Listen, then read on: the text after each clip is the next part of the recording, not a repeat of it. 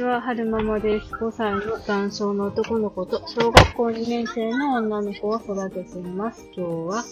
2023年1月19日木曜日の帰りに撮ってるんですが、なんか、あの、年に何回かやってくる、私配信していいんだろうか、みたいなゾーンに入ってたんですよね。撮り倒したものたくさんあって、もう1年分ぐらい届けられるんじゃないかって。年末に見たら280いくつだったかな。あの、iPhone のボイスメモのところにあったので、もうほぼほぼ1年分ぐらい毎日放送できるぐらい溜まってるんですけど、こんな過去のものを出してもいいんだろうかって時々思う時があったりとかして、まあ忙しくって配信、ようやく配信ができなくてとかいうのもあって、できてないっていうのもあるんですよね。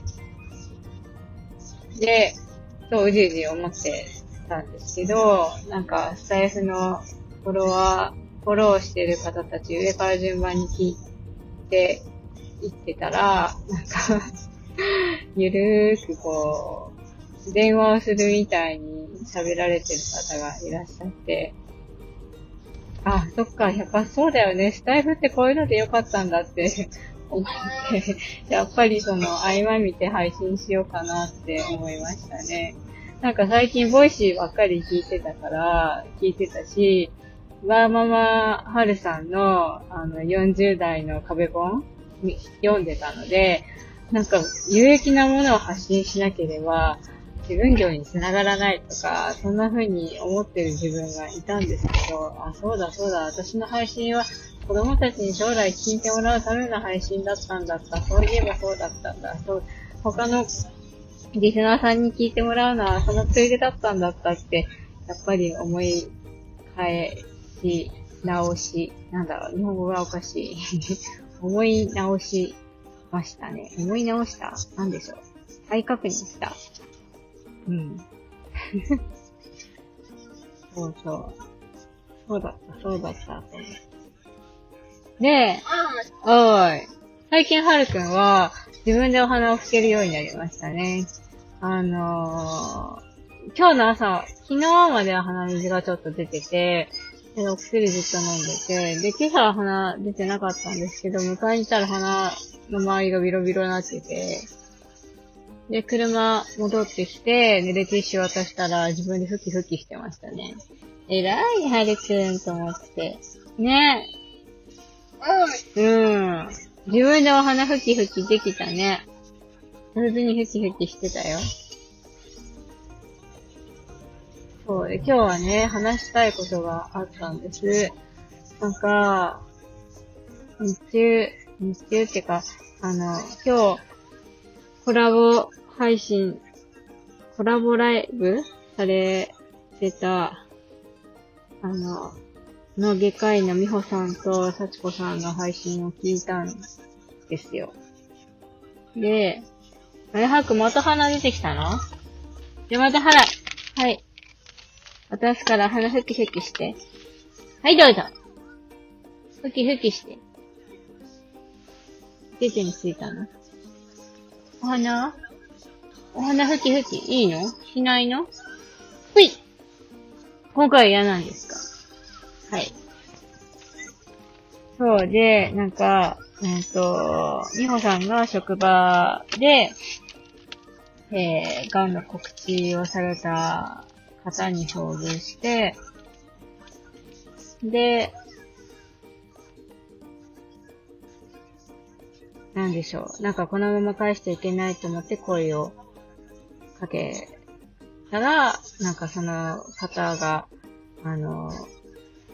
声かけてもらえてよかったみたいな話されてたんですけど、なんか、そこから、こういろいろ、思いを巡らせていて、うまく喋れるかな。なんか、ある一番最初に思い浮かんだのは、あのー、おじいちゃんが亡くなった時とお父さんが亡くなった時の情景でしたね。おじいちゃんが亡くなった時は、あ、ネガティブな話ですよ。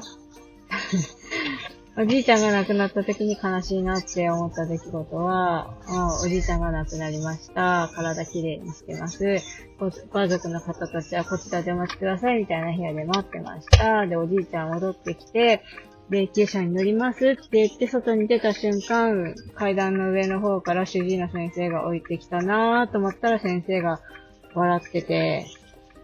えーって思いましたね。さっきまで、さっきまでっていうか、あなたが担当していた患者さんが亡くなったばっかりなのに、ああ、笑えるんだと思って、すごいショックを受けたのを、まず一番最初に思いましたね。この次に、え、何？お花母。あ、ティッシュ、ティッシュ、ティッシュ、ティッシュでふきふきして、母の、母のコートに鼻くそつけないでー。いやいや。はい。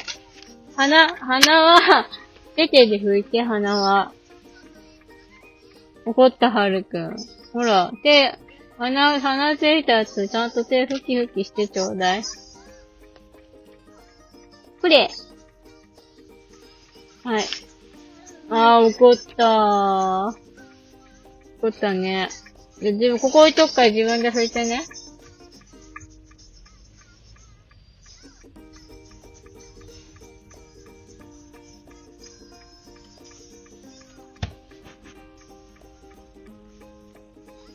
そう、ふきふきして。で、お父さんの時はどうだったかっていうと、お父さんの最後は、主治医の先生が他の方の手術に入られていて、お父さんが亡くなった時は別の先生が見とってくださったんですよね。で、えー、バタバタと病院を後にしたので、主治医の先生にはご挨拶できずに、自宅に帰ったんですよ。で、まあその後、お通夜だ、お葬式だ、なんだかんだって忙しいじゃないですか。で、一段落して、あのー、お世話になった主治医の先生にご挨拶しに行こうと思って病院に行ったら、あ、先生は退職されましたって言われて、えーって、それもまたショックでしたね。ああ、そうなんですか。あ担当してた患者さんが亡くなったけど何もご挨拶なしに退職されるのかと思って、それも結構ショック。どっちもね、同じ大きな病院なんで、大きな、大きなっていうか、まあ、私のことが大きな病院なんです、そういうことがあったから、絶対そこにはかからないって私は思いましたね。この病院はそういう体制になってるのね。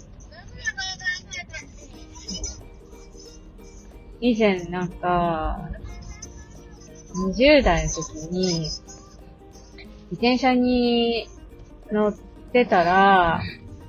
なんか、左折してきたトラックに、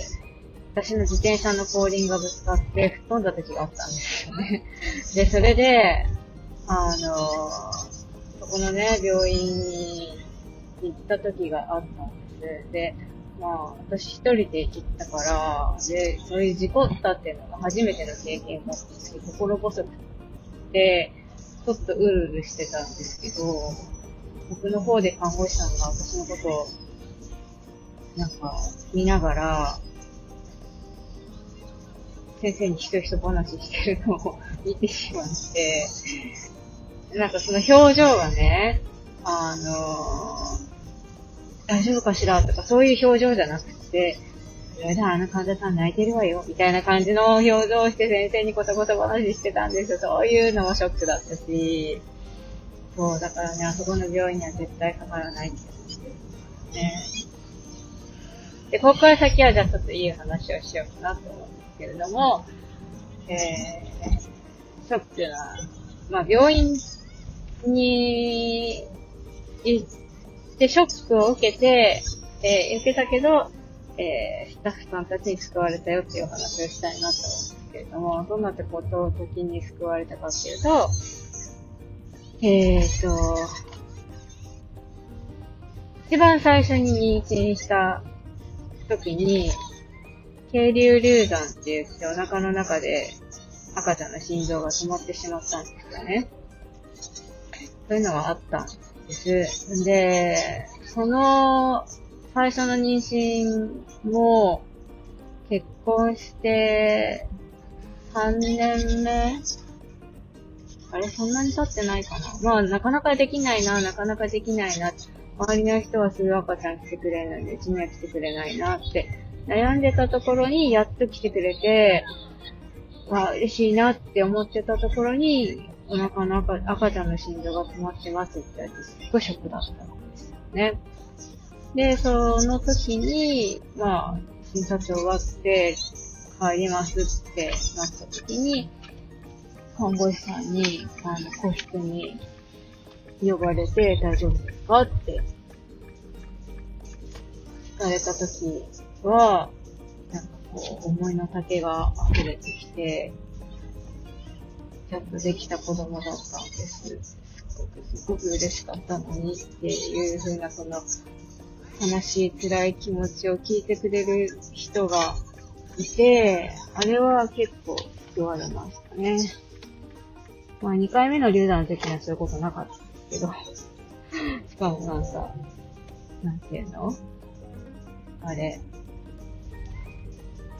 お腹の方を書き出し手術するときに普通にミルクさんと同じ部屋で待ってないといけないああ、この子たち、この人たちはみんなこれからお腹の中でプッてすく子供が育ってるのに、私のお腹の子は死んでるんだわって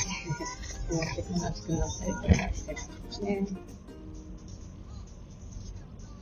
あとは何があるかなああ、そうそう。お父さんが亡くなった時に、なんかこう、お父さんの体きれいにしますよっていう時かな。なんか看護師さんが、あの、娘さんのこと心配されてましたよとか、私の知らないお父さんと看護師さんでの、あの、間での会話とか聞くことができて、あれは結構嬉しかったですね。ああ、そっか、お父さんやっぱ心配してくれてたんだ、私のこと。あれは結構嬉しかったですね。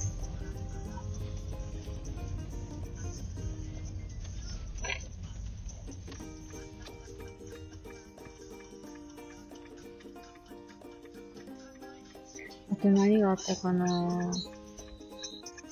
そうそう、はるくんの心臓の手術で神奈川子供医療センターに入院してた時も、なんか、その、ICU に付き添ってた時に、はるくんがなかなか寝れなくって、で、ずっと子守歌を歌ったりトントンしてた時に、なんか先生は、なんか、不憫だ、不憫だなっていうか、辛そうだなって思ってくれたのか、あの、お薬使って眠らせてあげようか、みたいな声かけてくれたりとか、そういうのもすごい嬉しかったですよね。ああ、気にかけてもらって、そう、気にかけてもらってるっていう声かけが、多分ね、その患者さんとか患者家族にとってはすごく